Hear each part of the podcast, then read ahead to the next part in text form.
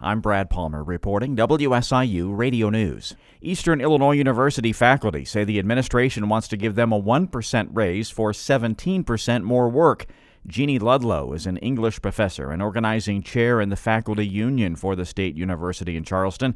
She says Eastern Illinois is trying to write faculty members' pandemic era responsibilities into their next contract. We had the budget impasse in the Rauner years, and then after that, we had COVID people throughout our union and across campus, not in our union, picked up more and more tasks to do to try to help the campus get through these two times. Eastern Illinois has not responded to requests for comment.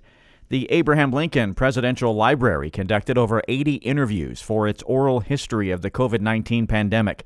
Tumultuous 2020 allowed Illinoisans to share their feelings and experiences during the pandemic.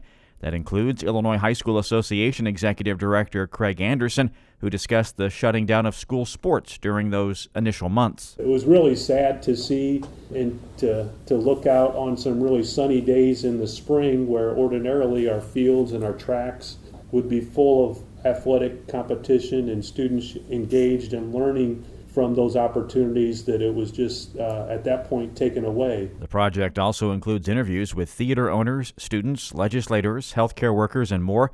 You can listen to them online at presidentlincoln.illinois.gov. From there, scroll down and click on Oral History. I'm Brad Palmer reporting WSIU News.